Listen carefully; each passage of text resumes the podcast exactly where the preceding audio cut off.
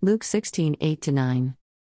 8 And his master praised the unrighteous manager because he had acted shrewdly, for the sons of this age are more shrewd in relation to their own kind than the sons of light. 9 And I say to you, make friends for yourselves by means of the wealth of unrighteousness, so that when it fails, they will receive you into the eternal dwellings. The Lord gives his children spiritual blessings, and each child has talents, or in knowledge, education, to help them provide for themselves. Now the unfaithful shrewd steward, servant, might not be a righteous man, but he is clever in making deals and profit.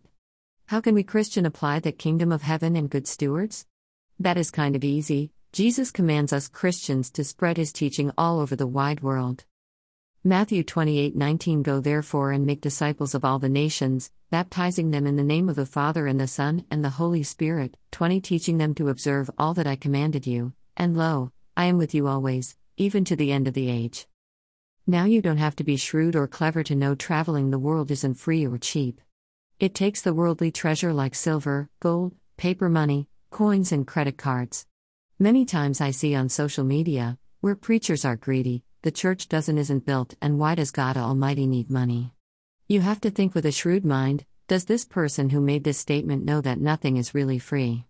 If you had good loving parents, they worked hard to provide you diapers, solid and liquid nourishment, clothes, medical attention when you needed it, and education. Now, love and attention is 100% free, but providing essential needs doesn't grow on trees. The Church of Christ has supported my love and kindness for its devoted members because if they are students of God's Word, they will read it and learn. The Lord asked for you to give. Malachi 3:10 Bring the whole tithe into the storehouse, so that there may be food in my house, and test me now in this, says the Lord of hosts, if I will not open for you the windows of heaven and pour out for you a blessing until it overflows. Now, here is another unclever statement I see on social media from people who say they love God. The tithing system is on in the Old Testament, and Jesus' death at the cross completely done away with that practice. Trees with cash growing on didn't exist in years that are called BC, and they still don't exist now that we are in the AD. The people who make this statement are just as unfaithful with the possession the Lord gives them, same as the shrewd servant in Luke 16 1 13. It takes money to preach the gospel, it takes money to help communities or the world, to fund and support hospitals named after churches, churches, food banks, children orphans, to help the needy pay a bill or buy clothes and run homeless shelters. Most of the charities or organizations I just listed are run by Christian churches. How many other religions do you really see reaching out to others? Now I know all people have good hearts and a lot of ungodly donations to charities and do volunteer work, but on the main parts, Christians, children of the Lord, give the most of what they have.